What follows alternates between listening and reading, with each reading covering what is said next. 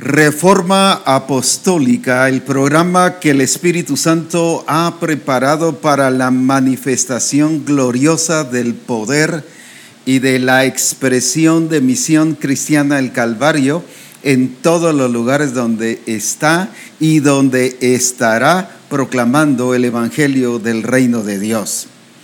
Damos gracias a Dios que nuevamente estamos con ustedes exaltando a Dios y transmitiendo este programa, aunque gracias a Dios y por la eficacia y la eficiencia de los hermanos de multimedia que nos han preparado un set totalmente improvisado, nuevo, que no ha perdido la identidad de reforma apostólica, ya que el Señor nos dijo que nos preparáramos porque tenemos que cambiarnos, pero a la vez nos dijo, deben, deben, deben de guardar ya todo, de empacar todo y estar listos para salir.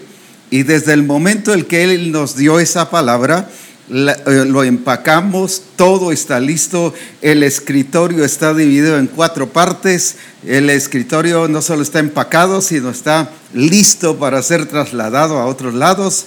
Por eso estamos hoy transmitiendo en un set improvisado, pero que gloria a Dios por la eficiencia de la ah, de multimedia, quienes nos prepararon este lugar. Ahora estamos aquí transmitiendo Reforma apostólica. Así que exaltamos a Dios, pero listos cuando Él diga ya, es ya, porque nosotros ya estamos listos. Le decíamos al Señor Padre, ya estamos listos con lo que tú dijiste desde hace rato, así que solo estamos esperando el momento. Hay hermanos que nos han llamado o escrito diciendo, estamos orando para que pronto ustedes tengan el lugar que el Señor les ha dicho que deben de tener. Muchas gracias por eso. Ese apoyo nos ha ayudado muchísimo y estamos creyéndole a Dios y sabiendo porque le conocemos que Él es fiel, que Él es verdadero, que cumple sus promesas, que es perfecto en todas las cosas. Así que Él nos dará algo mucho mejor de lo que nosotros nos hemos imaginado, de lo que pensamos y como dice el mismo versículo, ni ha subido a corazón de hombre. Así que estamos listos y por eso damos gloria a Dios, pero no por eso estamos dejando de dar reforma apostólica. Así que un gozo estar con ustedes exaltando y glorificando el nombre de nuestro buen Dios. Dios ha sido fiel en todas las cosas y hemos visto en cada expresión en cada actividad, en cada congreso, seminario que se ha realizado, hemos estado viendo el poder de Dios. Este fin de semana se celebró el Congreso de Mujeres en una de las áreas de las Verapaces en Cubilwitz. Fue tremendo, glorioso, pero el día sábado también fue otro congreso en uno de los distritos también de las Verapaces en Cobán y súper glorioso también una manifestación muy fuerte y muy intensa del Espíritu Santo. Y así ha venido el Espíritu Santo obrando y trabajando, por lo tanto estamos viendo al Padre trabajar, nosotros seguimos trabajando, alabado sea su nombre. Así que qué bendición es proclamar el nombre de nuestro buen Dios.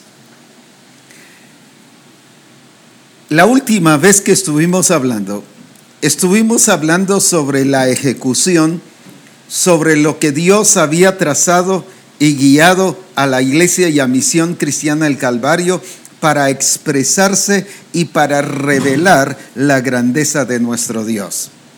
Estuvimos hablando en los tres últimos programas de reforma que Él nos escogió. Él nos conoció, por eso nos escogió. Él no nos escogió solo a la deriva o solo porque le caíamos bien o porque nos miró bien o nos miró con gracia o nos miró con misericordia. Esto no es un acto de gracia y de misericordia. Él nos escogió porque nos conoció y por lo tanto nos predestinó. Precisamente, o sea, su determinación, su soberanía es la que ha estado dirigiendo a Misión Cristiana del Calvario. También, claro, ha habido gracia y misericordia, pero más que gracia y misericordia ha sido la expresión de la soberanía de Dios, de la manifestación de Dios, de que Él es el Señor de señores y el Rey de reyes. Por eso agradecemos a Dios por ello. Ahora hablamos entonces que nos conoció y por eso dice que nos predestinó, nos llamó, nos justificó, nos santificó, nos lavó, pero también nos glorificó. O sea, hablamos de la preparación que el Espíritu Santo ha estado haciendo con nosotros y de cómo nos está llevando para que hagamos las cosas que el Padre quiere que hagamos. Luego vimos de la etapa de ejecución. Dios ahora nos ha llevado a ejecutar. Dios ahora nos ha llevado a hacer las cosas que el Padre ha dicho y quiere que nosotros hagamos. Hemos estado basándonos mucho en Juan 5:19, donde nos dice la escritura aquí en Juan 5:19, muy importante para cada uno de nosotros, y dice así, y respondió entonces Jesús y les dijo, de cierto, de cierto os digo, no puede el Hijo hacer nada por sí mismo, pero ¿por qué? Porque está preparado está preparado emocionalmente, no solo capacitado para hacer las cosas, sino porque está preparado en su entendimiento, en su sometimiento a Dios, porque para estar sometido requiere eh, preparación. Él se preparó para eso. Hay gente que no está preparada para someterse a Dios, entonces se somete solo en una acción, pero no es su estilo de vida no es una permanencia y ahí es donde se afecta y se daña. Pero encontramos aquí a un Jesucristo como hijo, no como ministro, sino como hijo, expresando el sometimiento al Padre y él dice, el hijo no puede hacer nada por sí mismo. No que fuera incapacitado, que estuviera nulo, que estuviera con las manos atadas, o que usted era amenazado por el Padre para no hacer nada que él quisiera hacer. Sencillamente, él voluntariamente se sometió.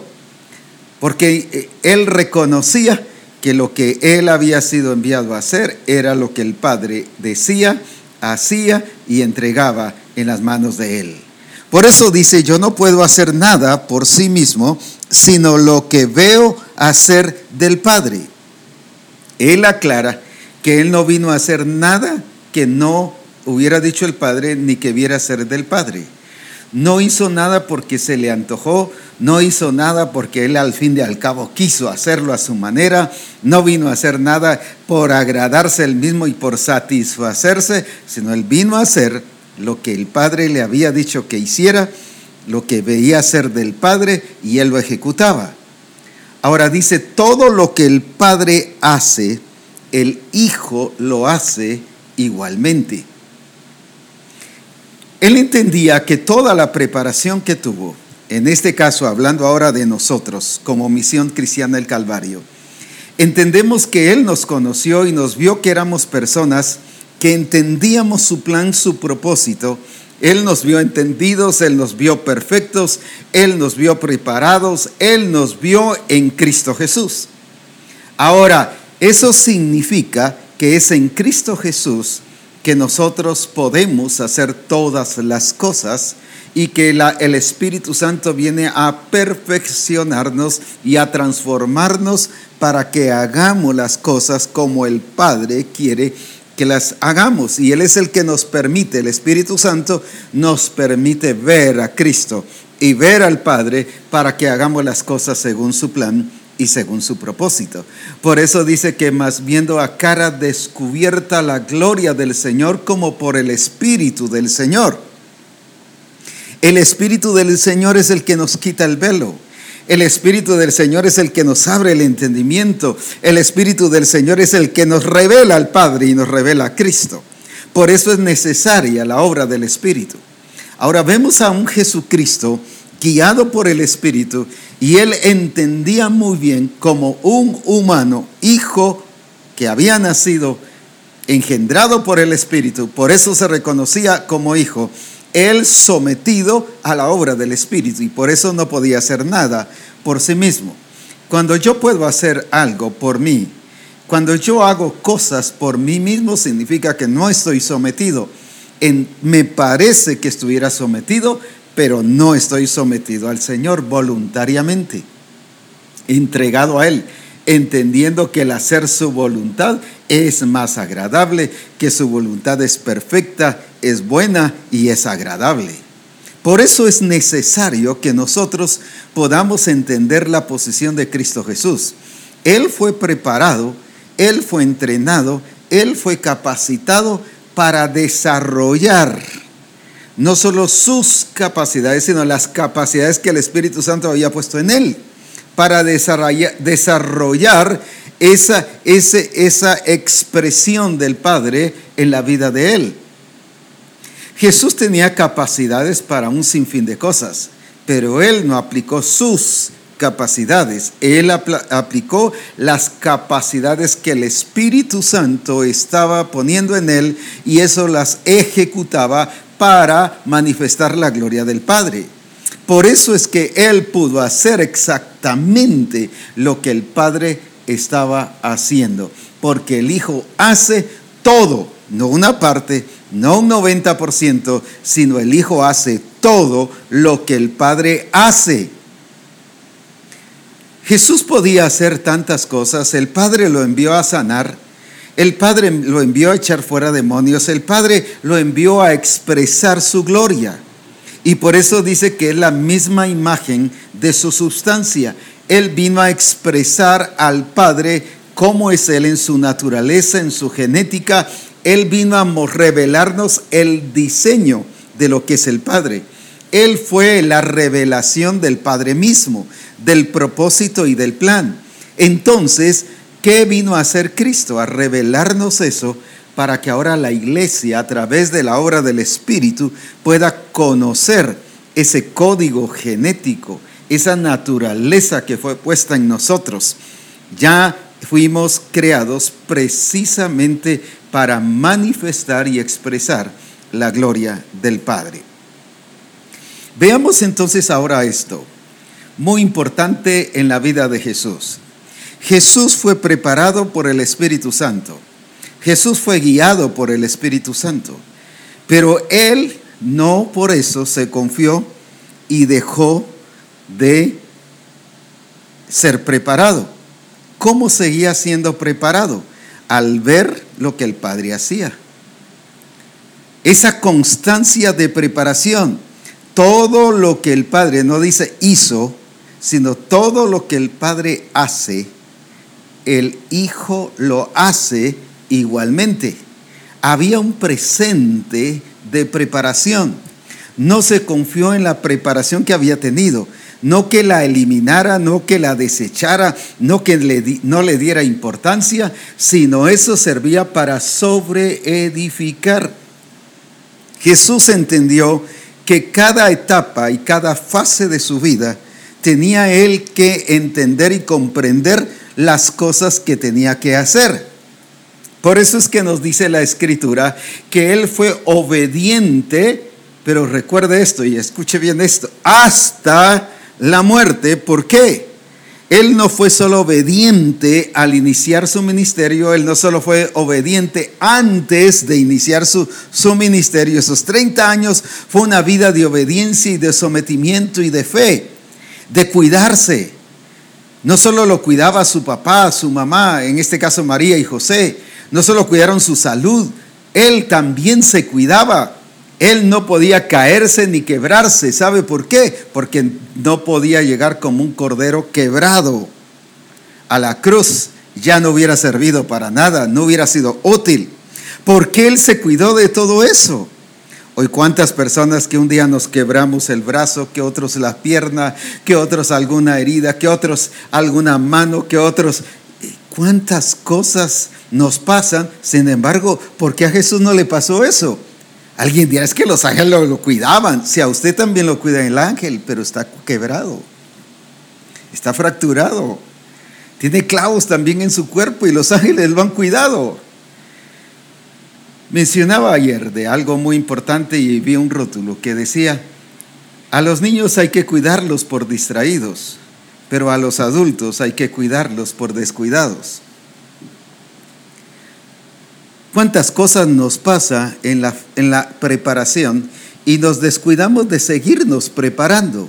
Jesús nos dijo, bueno, Padre, yo ya estoy listo, así que dime qué hacer y voy a ir a la cruz. Si quieres, ¿para qué vamos a esperar tres años y medio? Mejor tráeme la cruz ya y crucificado y yo ya redimo a la humanidad y sacamos esta tarea lo más pronto posible.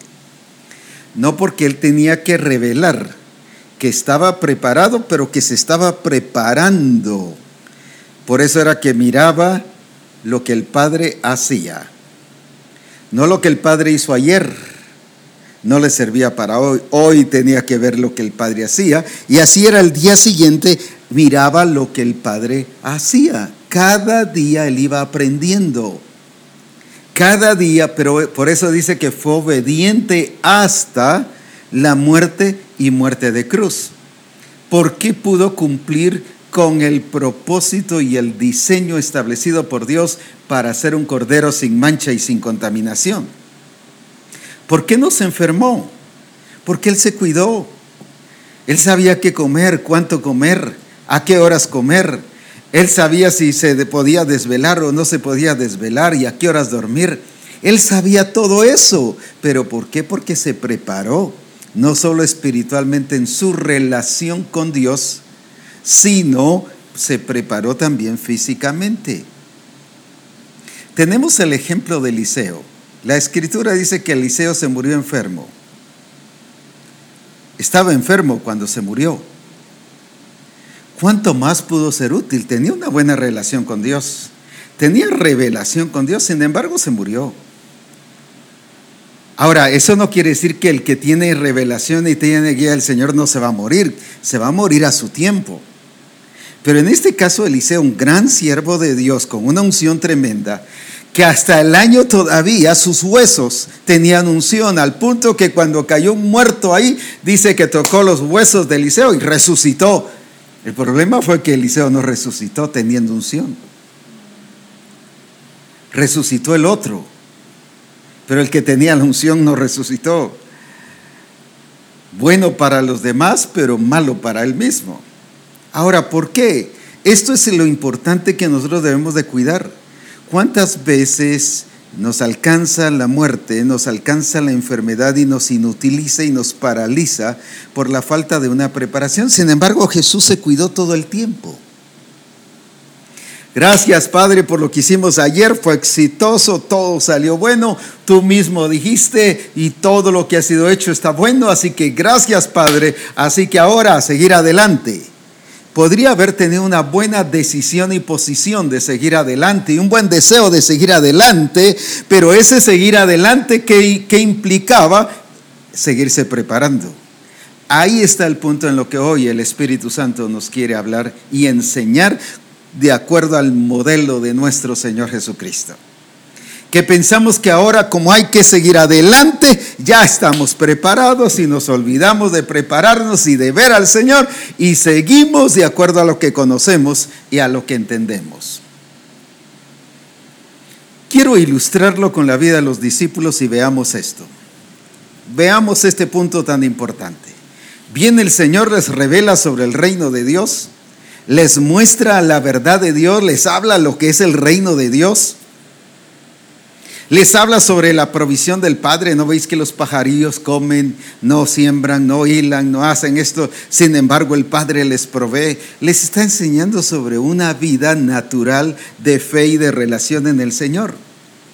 Pero les sigue hablando de eso. Les enseña a hacer milagros y maravillas le revela al Padre que tiene el dominio y el control de todas las cosas. Se quedan asustados los discípulos cuando en la tormenta, no a través de un mensaje, sino a través de una revelación y de una expresión, les hace ver que el Padre es el que tiene el dominio y el control de todas las cosas. Jesús no solo predicaba, él revelaba. El problema de la iglesia hoy en día que solo se ha dedicado a la predicación, pero no a la expresión y a la revelación de lo que Dios es. Y por eso hemos sido preparados para esta etapa gloriosa y esta dimensión que el Señor nos ha puesto como misión cristiana el Calvario. Ahora, antes todavía, cuando murió y resucitó y subió al Padre y luego descendió glorificado, dice que la escritura en Hechos, que dura, Hechos 1 que durante 40 días, imagínense un congreso de 40 días, un congreso de 40 días, algunos apenas a los 2, 3 días, 4 días de congreso ya estamos que ya no, y algunos tomando hasta pastillas para dolor de cabeza y porque ya no aguantamos. 40 días. Durante 40 días dice que les habló sobre el reino de Dios. Pero si ya les había hablado del reino de Dios. Pero ahora les estaba hablando del reino de Dios en la expresión de un Cristo resucitado, de un Cristo revelado. No solo lo que decía la escritura, sino ahora se los estaba mostrando y haciéndose la realidad. Ahora lo sigue preparando. Y les dice, incluso antes de morir, les dice, yo me voy a ir. Yo me voy a ir, pero les voy a enviar el Espíritu Santo. Y viene el Señor y como dicen por ahí, y de veras se fue, pues no era cuento, no estaba bromeando con ellos, no era una amenaza. No era solo para que, a ver, no era una manipulación, a ver, pónganse las pilas, pues aprendan esto rápido porque yo los voy a dejar. No, de veras, sí se fue y el Espíritu Santo vino. Ahora, toda esa preparación y dedicación de Cristo y el Espíritu Santo obrando en ellos, incluso los guió y los llevó a que fueran testigos de Él. No a que hicieran función de testigos, sino que ellos mismos fueran, o sea, les reveló todas esas cosas que ellos tenían que hacer. Los preparó y viene y se fue. Pero aún antes de irse, vayamos unos dos o tres días, unos días antes. Cuando Él resucita, es glorificado. Solo le llega la noticia de María Magdalena que Cristo había resucitado. ¿Y dónde estaban? Predicando, evangelizando, sanando enfermos, echando fuera demonios, manifestando el señorío de Cristo. No, estaban encerrados. Y todavía dice que, lo voy a decir así en palabras entendibles, con doble tranca. Dice que estaban bien encerrados, tenían miedo de los romanos. ¿Qué pasó? Todos esos años de preparación parecía como que ahora no estaban listos, temerosos, encerrados, paralizados. Incluso uno le dice al otro, ¿a dónde vas? A pescar voy. Vámonos a pescar, como quien dice, ya se terminó todo, así que volvamos otra vez a lo que éramos antes. ¿Y qué pasó con toda esa preparación? ¿Será que Cristo no fue efectivo en la preparación? Sí, sí fue efectivo.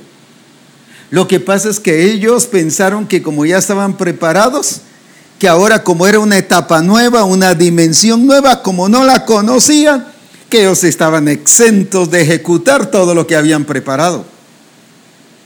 Porque ahora estaban entrando a una etapa nueva, ya sin Cristo, sin esa dependencia de Cristo, pero sí una bajo la guía y gobierno del Espíritu Santo, pero eso no lo captaron. Ya no vieron al Cristo físico ahí, pero ahora no vieron al Cristo revelado por la obra del Espíritu Santo. Ahí está la gran diferencia.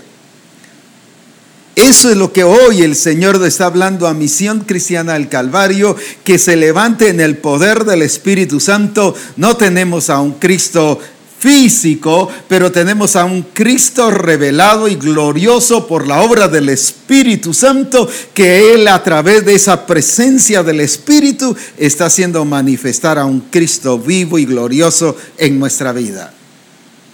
Pero como no vemos, como los discípulos ahora se vieron sin Cristo, entonces vieron una dimensión totalmente nueva, no la conocían. ¿Qué le trae al recuerdo esto? Veamos qué nos trae al recuerdo esto. El Señor nos ha dicho que Él nos ha entrado en una vivencia y en una realidad de cosas nunca vistas.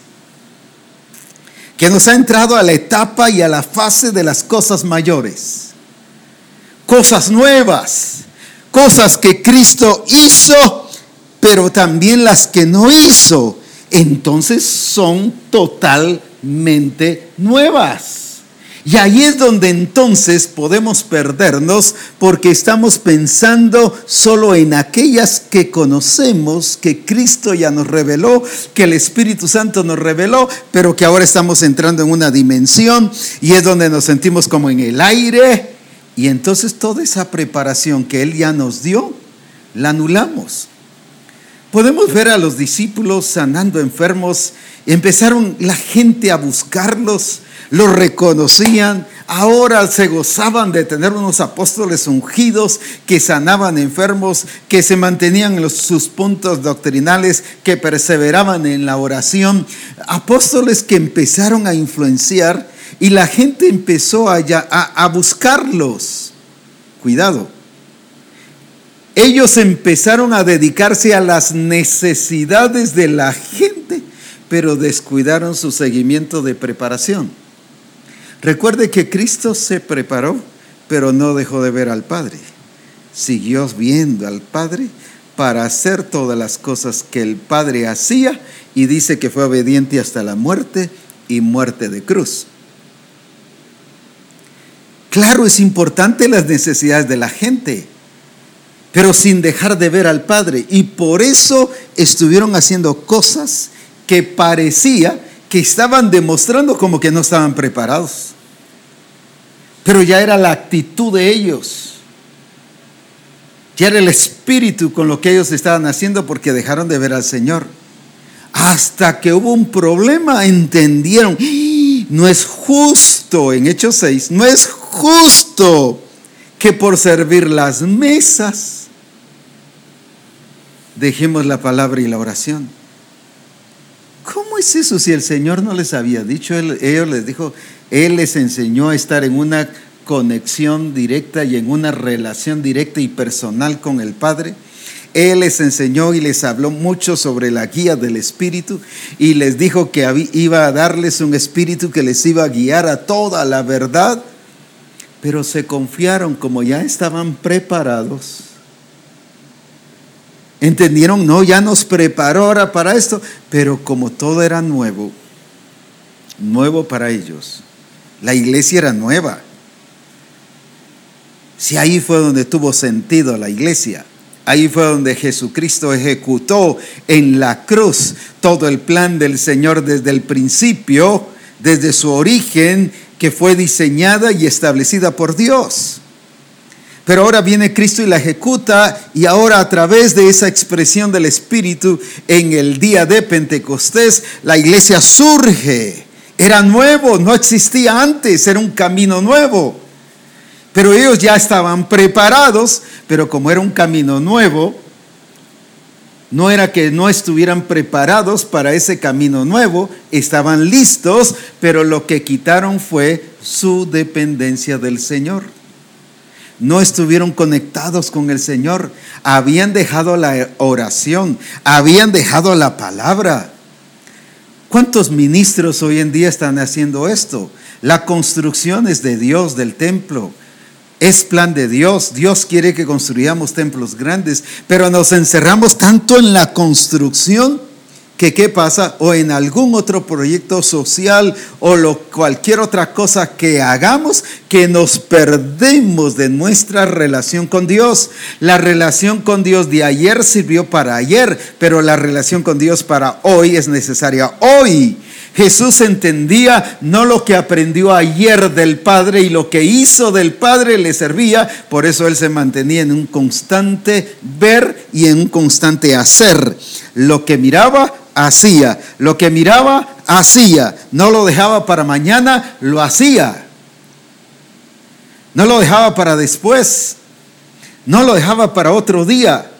No, no, lo que miraba hacer del Padre, eso hacía. Y eso mismo lo hacía estar preparado y listo para el siguiente día, pero tampoco se confió y decir, bueno, ya estoy listo, que bueno, el Padre ya me preparó, ayer hice lo que hizo, voy a decirlo así, me felicitó por lo que hizo, me dijo que yo le agradaba su corazón y que yo lo complacía a él. Excelente, pero ahora para este otro día tenía que ver al Padre otra vez, porque él habla todo lo que el Padre hace no dice hizo. Es ahí importante, ahí es donde nos descuidamos. Ya preparamos, ya estamos listos. Ahí es donde están chocando muchos doctores o muchos profesionales con tanta tecnología hoy. Hay doctores que, que están todavía operando al estilo hace 30, 40 años. ¿Por qué? Porque solo pensaron y solo se quedaron ahí, pero no han aprendido a hacer las cosas de ahora. Los avances de ahora, el nivel y la dimensión en que la ciencia y, el, y todas las demás cosas están ahora. Eso nos pasa mucho a los padres. Los hijos hoy usando computadora o iPad o, el, el, el celular y los padres no sabemos usar nada y ahí nos quedamos, es que como a mí no me enseñaron. Sí, a mí me enseñaron que dos más dos eran cuatro y ahí está. Pero no sabemos más. ¿Pero por qué? Porque nos confiamos que eso ya nos preparó y que ahora, como de alguna manera estamos viviendo y manteniéndonos, pero no estamos avanzando. No estamos prosperando con todo lo que el Señor quiere. Hay parejas que trabajan los dos y cuando revisan no tienen nada. No han hecho nada. Llevamos 10 años, 12, 15 años de trabajar juntos y revisan no tienen nada. No han hecho nada. ¿Qué pasó? Porque están trabajando solo a la preparación antigua. Esto es lo que nos enseña Cristo. Un Cristo que sí se preparó y cada día daba la talla en su preparación pero eso no los cuidó de ver al Padre. El otro día miraba al Padre y hacía todo lo que el Padre hacía, pero el otro día miraba al Padre. El Señor nos ha hablado que los que son guiados por el Espíritu, estos son los hijos de Dios. Y eso les enseñó a ellos sobre la importancia de ser guiados. El problema está cuando nos confiamos y empezamos a depender de lo que ya sabemos pero no seguimos bajo la dependencia y sumisión a la obra del Espíritu Santo en nuestra vida. Y entonces hacemos las cosas, pero al estilo antiguo, bajo un modelo de una escuela vieja, bajo un modelo, no estoy hablando solo de, ciertas, eh, por ejemplo, el discipulado con acciones viejas, sino estoy hablando de actitudes, de falta de preparación. ¿Por qué? Porque no estamos viviendo en la altura y en el nivel y en el día que el Espíritu Santo está trabajando.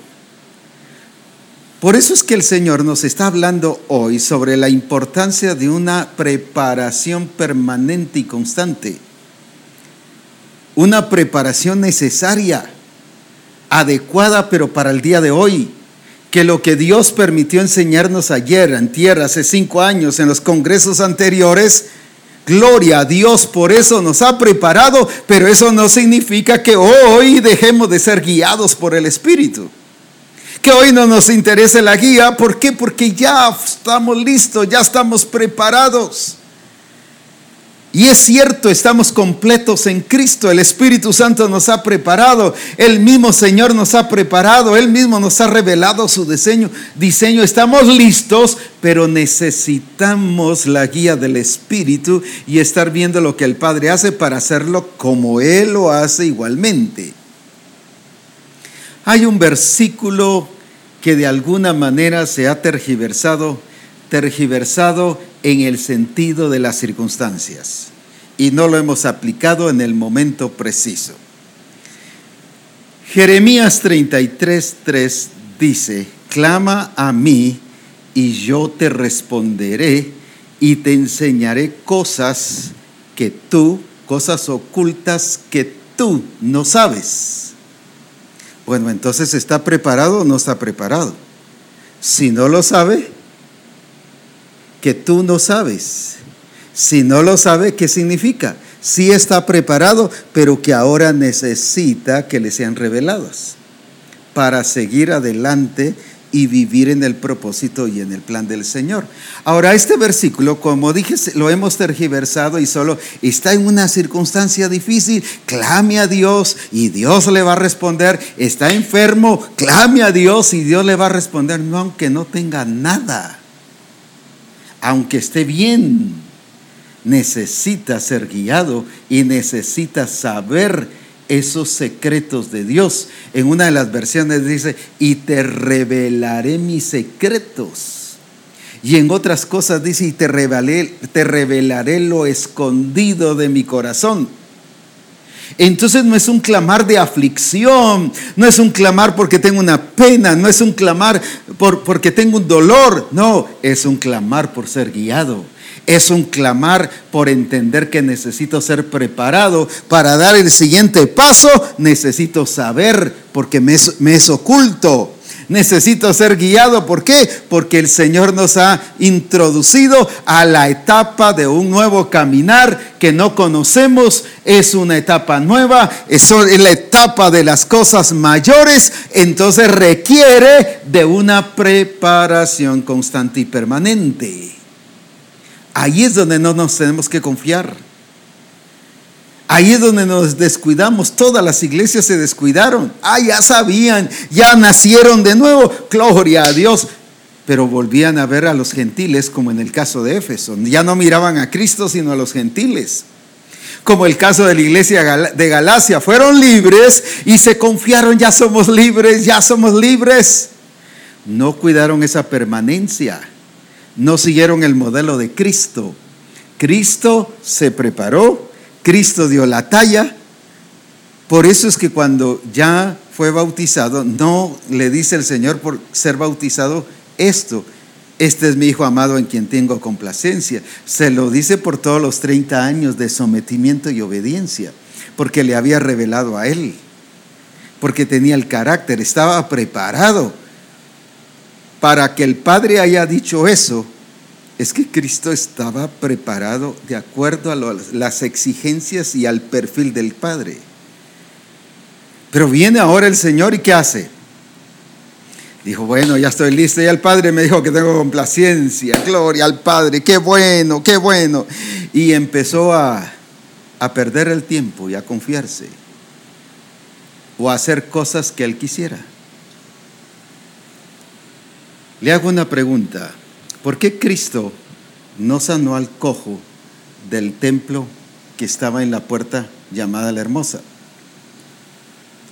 Si él lo miraba, si no todos los días, por lo menos los sábados, pues. Él lo miraba, él sabía que estaba el cojo ahí. Pero como él hacía lo que el Padre hacía, vio que el paralítico, el padre sí lo sanaba y por eso le dijo al paralítico, levántate y anda. ¿Y por qué no lo sanó él? Porque vio que el padre ya había estado obrando en la vida de él. Lo mismo en Lázaro. Y solo les da orden, salgan, Lázaro, ven fuera. ¿Qué es eso de hablarle a un muerto? Lo que tenía primero era que resucitarlo. Sin embargo, aunque uno habla de la resurrección de Lázaro, lo que hizo Cristo fue solo sacarlo, porque el Padre estaba obrando. Pero ¿por qué no sanó al cojo? Porque el Padre no estaba obrando en él para que Cristo lo hiciera, sino para que Pedro y Juan lo hicieran. Nosotros hubiéramos dicho, no, si yo también estoy listo, aprovechémoslo, hagámoslo. No es justo que todos los sábados este pobre hombre esté allí. No, no es por eso, no es porque sea justo o no. Sencillamente porque no era guiado por el Señor para hacerlo él, porque otros lo iban a hacer. Mire, esa es la importancia de ser guiado. Un día el apóstol Pablo dice, yo quería ir a Bitinia, pero el Espíritu me prohibió. Y quiere decir que él sí quería ir, ya se había arreglado maletas y listo para ir. Si dice que le prohibió es que lo tuvo que parar. No solo era que le dijo, no, no, no, no, no, le prohibió. ¿Qué significa eso? Que Pablo sí quería ir, pero le prohibió. Y en otro dice, y me estorbó. Y fui estorbado por el Espíritu para ir. ¿Por qué? Porque él se había confiado que como había sido llamado a las naciones, que él podía ir. Ahí está la importancia de la dependencia del Espíritu Santo y de la guía del Espíritu. ¿Cuántas veces hacemos o vamos a lugares donde el Espíritu Santo no nos ha dicho, nos ha prohibido, pero nos saltamos la cerca? Y lo hacemos. Pero es que yo ya estoy preparado, es que yo ya estoy listo. Es que yo ya, ya, ya, ya me preparó, incluso él hasta me felicitó y me dijo una palabra que tenía complacencia de mí. Sí, gloria a Dios por eso, porque el Espíritu Santo se ha hecho obra. Hay gente que dice yo no soy listo, no soy preparado. Con eso están negando la obra del Espíritu Santo en su vida. Están negando la obra de Cristo en su vida. Entonces, ¿qué ha estado pasando todo ese tiempo como hijo de Dios, que ha estado yendo a aprender a la, iglesia, al templo, que ha estado aprendiendo de la relación con los hermanos de la congregación. Usted mismo está diciendo que no ha aprendido nada, pero ya es su actitud.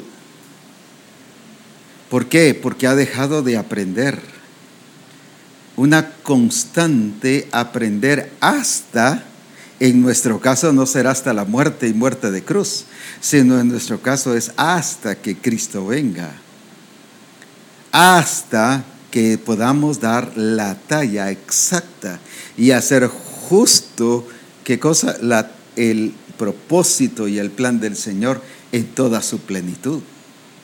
Por eso es que el Señor está obrando y hoy nos enseña que nos conoció. Sí, gloria a Dios por eso nos predestinó, nos llamó, nos justificó, nos lavó, nos santificó, nos glorificó. Gloria a Dios por eso. Estamos listos, estamos preparados, pero eso no quiere decir que ya no veamos al Espíritu Santo y que entendamos qué es lo que el Espíritu Santo está haciendo, qué es lo que nos está revelando que el Padre está haciendo para que nosotros lo hagamos.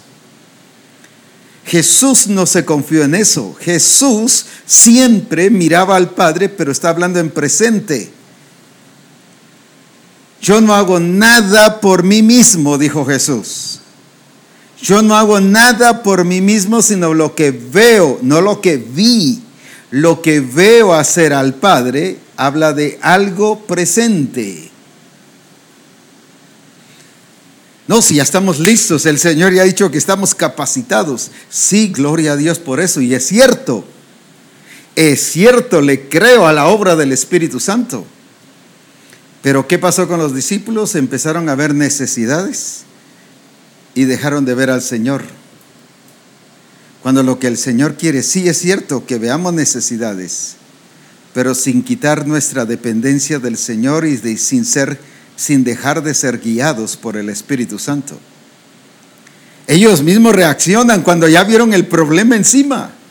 A veces es bueno que tengamos el problema, nos despiertan, nos mueven la silla, nos damos cuenta de ciertas deficiencias, cosas que no hemos hecho bien.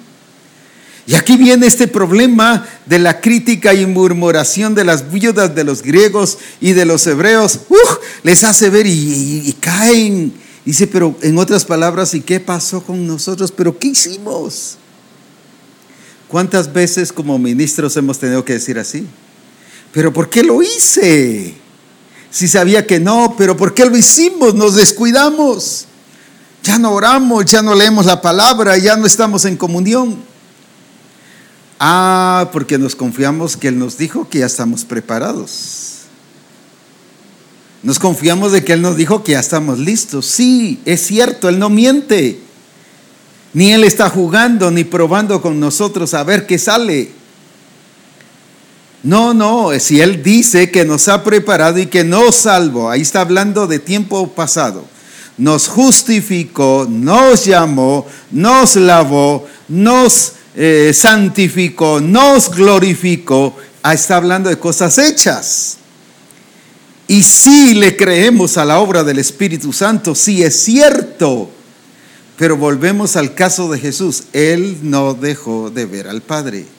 Lo que Él quiere es que permanezcamos guiados por el Espíritu Santo siempre para hacer las cosas nuevas, porque clama a mí y yo te responderé y te enseñaré cosas, dice otra versión, grandes y dificultosas que tú no sabes. Otra, como ya dije, dice, y te enseñaré cosas secretas que tú no sabes. Entonces es un terreno que no sabemos. Entonces, sí es cierto, estamos preparados, pero necesitamos saberlo. Necesitamos que Él nos lo revele. Necesitamos que Él nos diga cómo caminar en esa etapa. Ahí es donde algunos empezaron a tropezar ya. Pero si yo soy listo, yo estoy preparado. Y ahí están confiados. Ya no, guía del Espíritu. No, si ya estamos listos, si ya estamos preparados para esas cosas mayores que vienen. Y déjeme decirle, sí, y ya están empezando a pasar. Pero ahí es donde el Señor quiere que no nos perdamos, sino que siempre vivamos bajo la dependencia y esa realidad del Señor.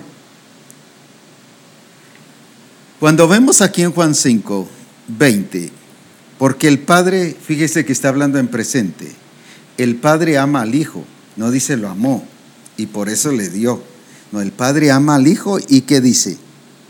Y le muestra, le muestra, no dice le mostró, pero si ayer le había mostrado, estoy hablando como colocándome en este tiempo de Jesús. Si en el ayer le había mostrado, Antier le había mostrado. Hacía una semana le había mostrado. Hacía tres meses le había mostrado. No, también el Padre vive un presente, porque Él es el mismo de ayer, pero también de hoy. También de hoy. ¿Por qué? Porque hay cosas que son secretas, que Él las tiene para este tiempo, que Él las ha guardado para este tiempo que ni a sus profetas se las dio a conocer del Antiguo Testamento. Hay cosas que son para ahora, para la iglesia, para que la iglesia los ejecute, los haga de acuerdo al propósito y al plan del Señor. Por eso es que necesitamos una constante preparación. ¿Qué significa esa constante preparación? Que lo de ayer no sirvió. Claro, si por eso es que sobreedificamos cada uno mire cómo sobreedifica. Esa misma preparación provoca en nosotros responsabilidad. Responsabilidad personal de entender y de ser guiados por el Espíritu. Responsabilidad en la que nosotros hemos, realmente tenemos que ubicarnos en el propósito del Señor a eso se debe esa falta de preparación, en esa dependencia del Señor que tanto los ministros como la iglesia nos hemos perdido. Voy a enfocar bien y a ubicarnos bien. Y he orado al Espíritu Santo que nos ayude a todos a comprenderlo y a entenderlo. Porque puede ser delicado interpretándolo mal pero gloria a Dios, somos guiados por el Espíritu y el Espíritu Santo está con usted. Y por eso lo voy a decir. La Escritura dice que nosotros somos guiados por el Espíritu Santo. El problema es cuando como ministros estamos ocupando el lugar del Espíritu Santo y empezamos a dar guía a la gente Recuerde que los ministros estamos puestos para perfeccionar a los santos bajo la guía del Espíritu. Es el Espíritu el que guía, pero mi responsabilidad es llevarlos a que lo que el Espíritu Santo está enseñando y diciendo que hagamos, perfeccionarlos a que lo hagan al nivel y a la talla de la obra del Espíritu Santo. Ahora, claro esto, el Espíritu Santo no le puede revelar una cosa a un discípulo y otra cosa al ministro. o a la inversa. No le puede revelar algo a un ministro y otra cosa al, al discípulo. Estoy hablando de la revelación del Espíritu Santo. Ahora hay situaciones donde el, discípulo dice, el Señor me está guiando a esto, y el pastor dice, no. Y puede ser que es cierto, no. No le reveló el Espíritu Santo al discípulo. Por eso es que necesitamos hoy ministros guiados por el Espíritu.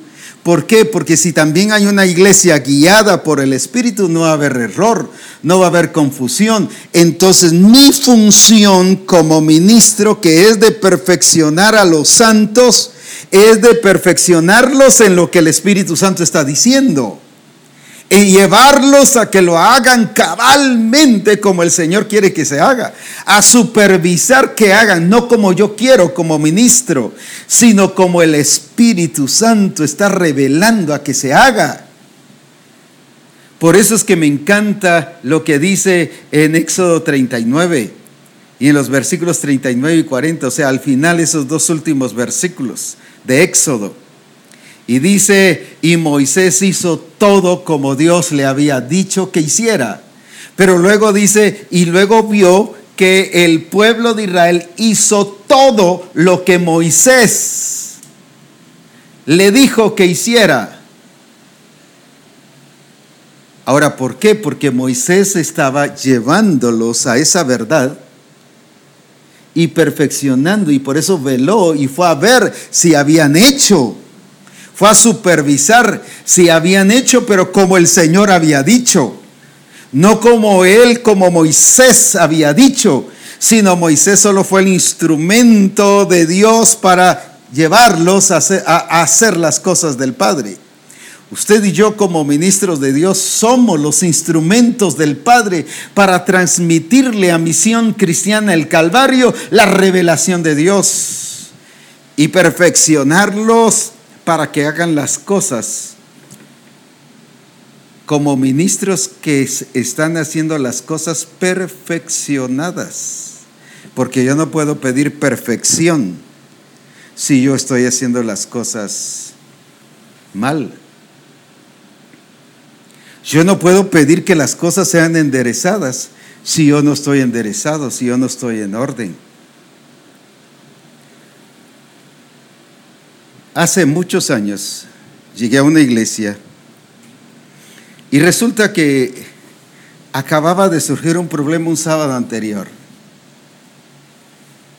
Vienen los discípulos de un grupo de comunión familiar, saber que se les dio, invitaron a otra persona a que fuera a enseñarles, no el diseño, sino que fuera a enseñarles. Y ese día que hoy llegó el pastor estaba enojadísimo y furioso y mire que estos rebeldes, mire que ya les he dicho que no hagan. Pues hablemos, le dije, a ver qué tal, qué pasó. Y dentro de las varias cosas dice, pero pastor, si es lo que usted nos ha enseñado, usted trae aquí gente invitada que no es de la misión. Eso es lo que hemos aprendido de usted tal día y empiezan a decirle, no tal día predicó fulano de tal, tal día predicó el otro, tal día el otro. Entonces, usted no nos puede perfeccionar. El pastor estaba que creo que hasta el hígado se le inflamó. Enojadísimo. Y tuve que calmarlo. Tranquilízate. Estás tratando de perfeccionar sin ser perfeccionado.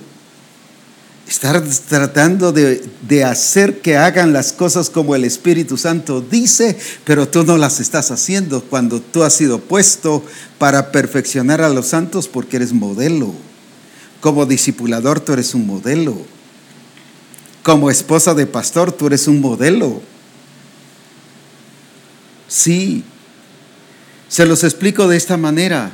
¿Por qué hoy en día las señoritas y los jóvenes se casan? Ellas sin saber cocinar, no porque sean para la cocina, tienen que saberlo si tienen que comer. Pero ¿por qué los jóvenes se casan sin saber trabajar, sin ser responsables? Porque en la casa no se les enseña. Sin embargo, los papás, hijo, tienes que casarte. Hijos, mira que a chica. Y a veces hasta los papás le hacen o les evitan una pareja o les quitan una pareja. Porque tratan de qué? De hacer las cosas como ellos quieren, pero ellos no lo están haciendo. Porque la mamá cuando se casó no sabía cocinar. La mamá cuando se casó y el papá cuando se casó tampoco era responsable. ¿Cuántas veces estamos haciendo eso? Yo no soy llamado como ministro a guiar a Misión Cristiana el Calvario en lo que le corresponde al Espíritu Santo. Esa es la obra del Espíritu Santo que nos va a revelar tanto a mí, a los ministros y a la iglesia. Y no le puede revelar una cosa a mí y otra a los ministros y otra a la iglesia. Ese no es el Espíritu Santo. No hay desorden.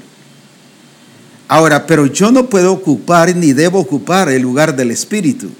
Pero sí mi responsabilidad es perfeccionar a Misión Cristiana del Calvario, incluyendo los ministros. Ahora, esa es nuestra responsabilidad. El problema es cuando yo aquí te pongan, hagan, hagan y deshagan. Esto no, esto sí, esto allá, esto el otro. Cuando yo me pongo en lugar del Espíritu Santo, estoy usurpando una función que no me corresponde. ¿Por qué Jesús dijo, yo me tengo que ir? ¿Por qué? ¿Por qué se hizo a un lado? Porque ahora el tiempo del Espíritu Santo. Eso no quiere decir que como ministro, bueno, yo ya no voy a decir nada, ni voy a dirigir nada, porque ahora el apóstol Abraham dijo que no tenía que decir nada. No, nosotros estamos para revelar lo que el Espíritu Santo está mostrando. Pero el que les va a guiar a toda la verdad es el Espíritu de Dios. El problema está cuando los discípulos han agarrado dependencia de lo que solo dice el pastor, no de la guía del Espíritu. Ahora, cuando entendemos que hay un pastor guiado por el Espíritu y un discípulo guiado por el Espíritu, las cosas caminan en orden tremendo. No hay necesidad de que yo fuerce, manipule. Mira si no me haces caso, te vas a ir al infierno. Mira si no me haces caso porque eres un rebelde, porque eres un aquí, porque eres... No, no tengo por qué decirle eso. Mi responsabilidad es perfeccionarlo bajo la guía del Espíritu. No solo qué le guía el Señor a él, sino qué nos está guiando como iglesia ¿A qué nos está llevando? Si se ha dejado de ir al ritmo del Espíritu Santo, mi función como ministro es ponerlo a activar, hacerlo que se active, que se levante, hacerlo que funcione, que sea útil. Eso es perfeccionar. Perfeccionar no es solo que bonito esto, mire, salió del color adecuado. No, tiene que ir al ritmo del Espíritu, tiene que ir bajo la guía del Espíritu, enseñarle. Así como nosotros necesitamos guía, también el discípulo necesita que ser guiado por el Espíritu, pero mi responsabilidad es, es perfeccionar en lo que el Espíritu Santo está guiando a la iglesia.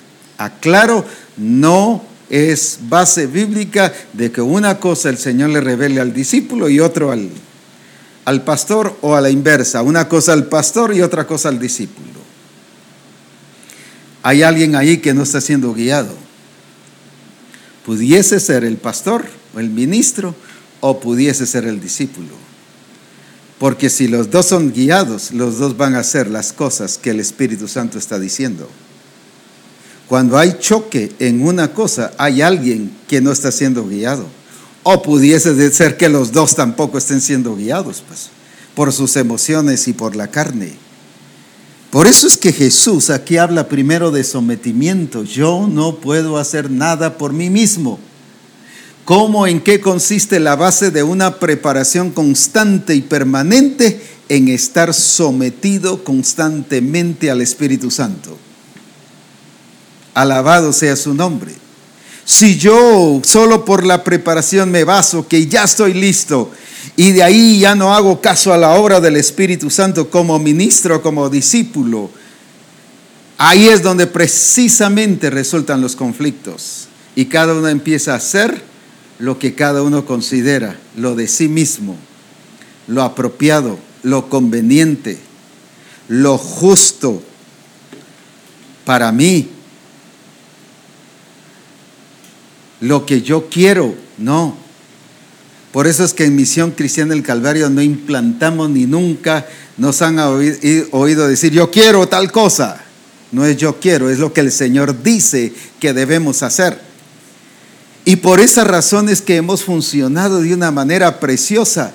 Ministros que se han conectado, iglesias totalmente conectadas, haciendo la obra del Espíritu. ¿Por qué? Porque lo mismo que ha guiado allá y al transmitirles la verdad, se dan cuenta que es el mismo Espíritu Santo. Entonces todos estamos siendo guiados por medio del Espíritu. No es por imponer, es porque entendemos que tenemos una dependencia personal del Espíritu Santo. Mi función entonces es, es llevar a Misión Cristiana del Calvario, llevar a los pastores, llevarlo a los ministros, llevar a toda la iglesia, a toda la misión, a que sean perfeccionados. ¿En qué? No en lo que el Espíritu Santo está revelando una cosa, allá otra cosa, aquí otra cosa, aquí en el cuerpo ministerial otra cosa, sino en lo que el Espíritu Santo está revelando a su iglesia de acuerdo a su propósito, porque no hay dos propósitos. Por eso no te puede revelar una cosa a ti y otra cosa a mí. No te puede revelar una cosa diferente al, al, pastor de tal ciudad o de tal país y aquí otra cosa. No, eso no es. Ah, por eso Jesús entendía esa unidad. Yo estoy sometido al Padre porque soy uno con Él, porque soy hijo, y por ser hijo somos uno en Él, pero por ser uno en Él hacemos las mismas cosas igualmente. Si algo Dios quiere que en Misión Cristiana del Calvario hagamos las cosas igualmente, como el Espíritu Santo está diciendo que las hagamos. Eso significa que el discípulo va a hacer las cosas igualmente que el Espíritu Santo está diciendo y eso significa que el ministro va a hacer las cosas igualmente como el Espíritu Santo está diciendo. Eso significa que el distrito sea el distrito centro, sur, norte, Petén o en cualquier país donde esté, va a hacer las cosas según lo que el Espíritu Santo está diciendo. Eso también implica que el cuerpo ministerial va a hacer lo que el Espíritu Santo está diciendo, pero también implica que asistencia apostólica hace lo que el Espíritu Santo está diciendo, pero también implica que el apóstol Abraham hace lo que el Espíritu Santo está diciendo. Entonces, ¿qué hay en todos? Unidad, armonía, función de cuerpo, guiados por una sola cabeza, que es Cristo Jesús. Esa es la expresión de un Cristo aquí. Por eso les dice, respondiendo entonces Jesús les dijo, de cierto, de cierto, no os digo, no puede el Hijo hacer nada por sí mismo, sino lo que viere hacer al Padre, pero luego aclara, Primero habla de ver y luego dice todo lo que el Padre hace. Ya no es solo ver, sino es hacer. Pero para ver, para hacer, necesitamos ver, ser guiados. Gloria a Dios que nos ha preparado para esta etapa de lo desconocido, de las cosas mayores, de las cosas que ojo no ha visto, ni oído ha oído, ni ha subido a corazón de hombre de esas cosas que él mismo dice, clama a mí y yo te responderé. Ya no es solo porque estés afligido, no es solo ese versículo, no es solo porque estés enfermo, que estás sumergido en problemas, es que como hijo de Dios necesitamos clamarle para que nos revele y nos diga esas cosas que son secretas, esas cosas que son parte del plan secreto para que las hagamos tal y como el Padre está diciendo, guiados por la obra del Espíritu Santo. Vemos a un Jesucristo que estaba preparado constantemente, todos los días, las 24 horas del día y los 7 días de la semana. Buscaba preparación, no se confió ni se creyó, ah, ya estoy preparado, ya estoy listo. No, fue obediente hasta. Ese hasta me gusta. Quiere decir que no dejó ni un solo día, no dejó ni una hora, no dejó ni un minuto. de estar siendo guiado, de estar siendo guiado. Por eso es que los pastores necesitamos una preparación constante en el Señor. ¿Qué es lo que el Espíritu Santo nos está guiando? ¿Qué es lo que el Señor está diciendo para que hagamos en toda la misión, en todos los lugares? ¿Qué es lo que el Señor nos está revelando? Claro, es glorioso. También es delicado. Alguien podría decir, no, el Espíritu Santo me reveló, pero ese pastor no recibe revelación de Dios. No, eso es rebelión. Aunque podría darse, pero estoy hablando de la actitud de oposición y de resistencia. Mi experiencia personal fue precisamente ser formado. Y digo formado por el Señor directamente porque hubieron cosas que me enseñaron que eran totalmente contradictorias a la obra del Espíritu Santo. Pero nunca me rebelé en el sentido de oponerme y de resistirles, sino seguía fiel. Por ejemplo, discipulados. El Señor desde el año 65 nos dijo que había que hacer los discipulados de acuerdo a su diseño. Desde el año 65 nos habló de ir y hacer discípulos. Pero recuerdo que nos empezaron a traer ministerios de otros lados, de Argentina, de Costa Rica, de otros lugares para aprender esos modelos. Ahí estaba presente, escuchando, pero no revelado, sino manteniendo mi firmeza en el Señor y mi fidelidad que a su tiempo Dios iba a ser glorificado y que la luz iba a sacar las tinieblas. Y así me enseñaron un sinfín de cosas sobre legalismos. Por eso es que en varias iglesias que en ese tiempo, estoy hablando antes de que esta revelación se aplicara, vivían bajo legalismos y eso me lo enseñaron a mí. Me lo dijeron y ajustaban ellos a la palabra. Y yo decía, no, no, no dice eso. Ya eso está fuera de lugar. Pero tampoco me rebelé y me fui, o tampoco hice oposición, o a veces hagamos un grupo. Unos de Cefas, otros de Apolos, otros de... No, no. Estuve presente, firme, consistente, porque sabía que era el Espíritu Santo que me estaba preparando porque entendía que había una dimensión gloriosa. Y aunque todo lo miraba oscuro y nublado, pero eso no dejaba de decirme que Dios estaba oscuro y nublado y que él había dejado de trabajar. Cuando estudié la teología, a mí me enseñaron que hubo un periodo de silencio. No solo de silencio entre, entre Malaquías y Mateo. Imagínense que Dios hubiese dejado de trabajar 400 años. No, Dios estaba trabajando. Que no hubiese profecía no quiere decir que Dios había dejado de moverse. ¿Cuántos hermanos antes decían, ah, es que hoy no hubo profecía, Dios no se movió?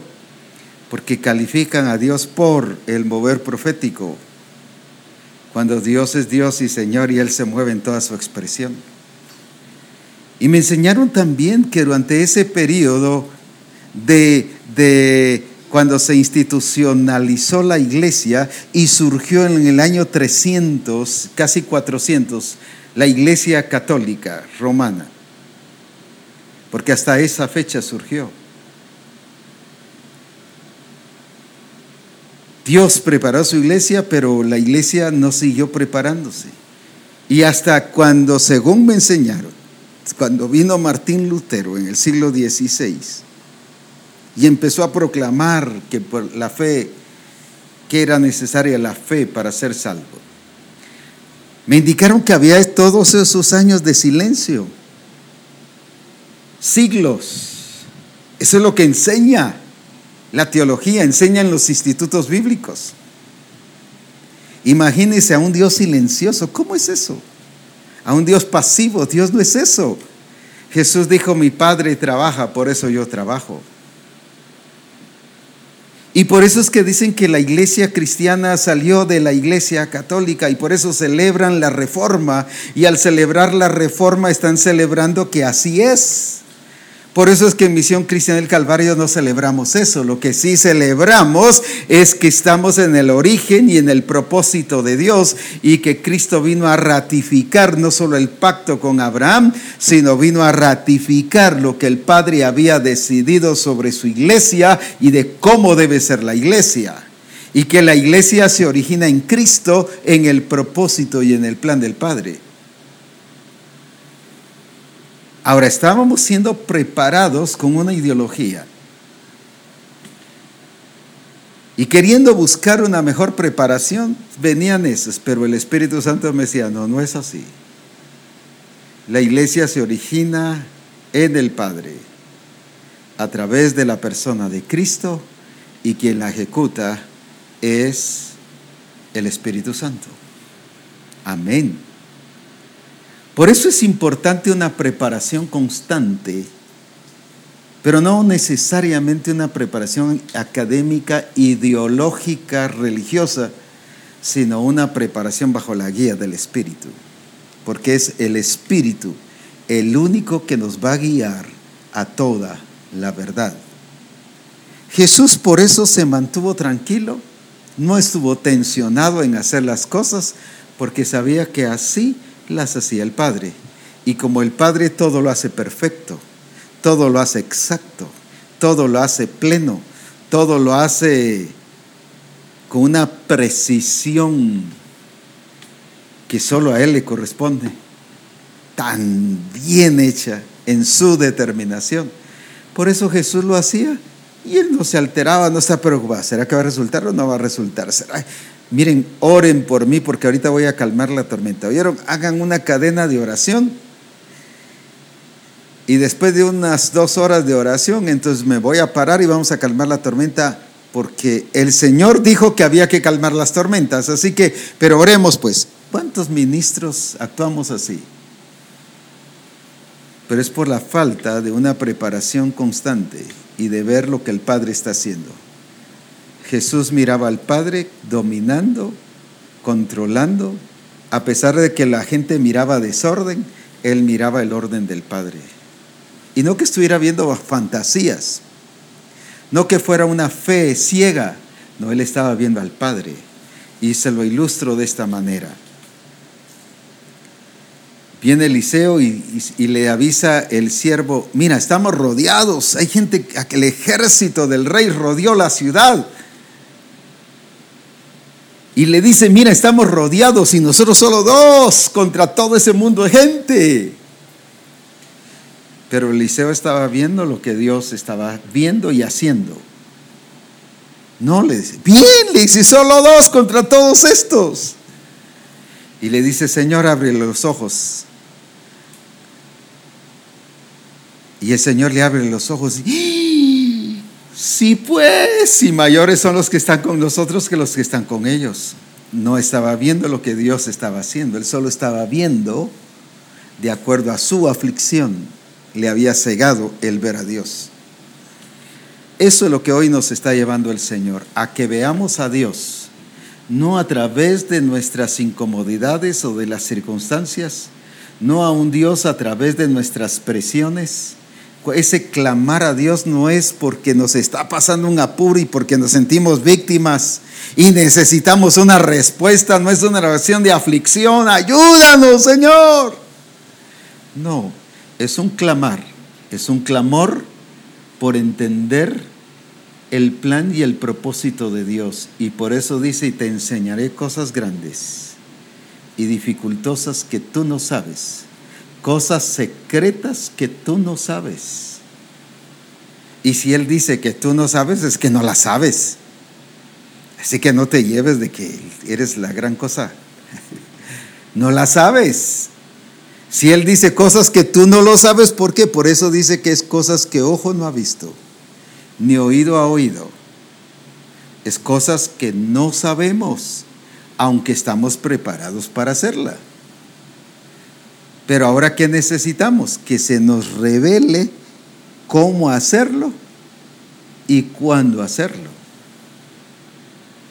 Y por eso era que Jesús decía, yo no hago nada por mí mismo, sino lo que veo presente, lo que veo hacer, no lo que hizo al Padre, eso hago. Pero luego resalta, y todo lo que el Padre no hizo, sino hace, hace, porque lo que hizo ya era fundamento para sobreedificar y porque ahora tenía que ver lo que estaba haciendo para sobreedificar sobre lo que estaba edificado. Por eso es que el Señor hoy nos está guiando a toda la verdad. Misión cristiana el Calvario, prepárate y haz las cosas que el Señor quiere. Y cuando te digo prepárate, no estoy diciendo que no estás útil, que no estás listo. No, prepárate. ¿Qué significa eso? Que usemos lo que ya hemos aprendido, pero clamemos para que el Señor nos revele sus secretos, su plan, su propósito para esto nuevo que hay que caminar, porque misión cristiana del Calvario ha sido llamada a caminar en lo secreto de Dios. No es solo estar en la presencia de Dios, sino aquello que ha estado oculto para el hombre, pero es del corazón de Dios en su manifestación y en su poder. Entonces así, solo así, somos utilizados por Dios, somos que instrumentos del Dios vivo para manifestar su gloria en este tiempo tan glorioso y tan poderoso que Dios nos ha llamado. Alabado sea su nombre. Así que a seguirnos preparando. Gloria a Dios por la preparación que le ha hecho. Pero a seguir viendo al Señor, a seguir siendo guiados, viendo la gloria del Señor a cara descubierta, viendo al Señor a cara descubierta. Que el Señor nos bendiga y nos ayude y nos siga guiando al Espíritu Santo y los ministros perfeccionando a los santos. Pero porque yo estoy siendo perfeccionado. Que podamos llevarlos a ejecutar lo que el Espíritu Santo está diciendo y vamos a ver su gloria. Y ahora cabe muy bien esto. Quizás dijiste, yo ya fui al Congreso de marzo, yo ya fui al Congreso de agosto, gloria a Dios por esa preparación, pero ahora te viene otra preparación. Así que este Congreso de noviembre es tu Congreso, el Congreso del Espíritu Santo para prepararte aún más en ese secreto que el Padre tiene, que no se lo ha revelado a nadie más, sino solo nos los estará revelando antes, pero también en ese Congreso. Así que no diga, yo ya fui en marzo, yo ya fui en agosto. Sí, ya te preparaste para eso. Pero ahora tienes que seguir viendo. Viendo al Padre guiado por el Espíritu, porque Él te va a revelar los secretos que Él tiene, los secretos, valga la redundancia, escondidos.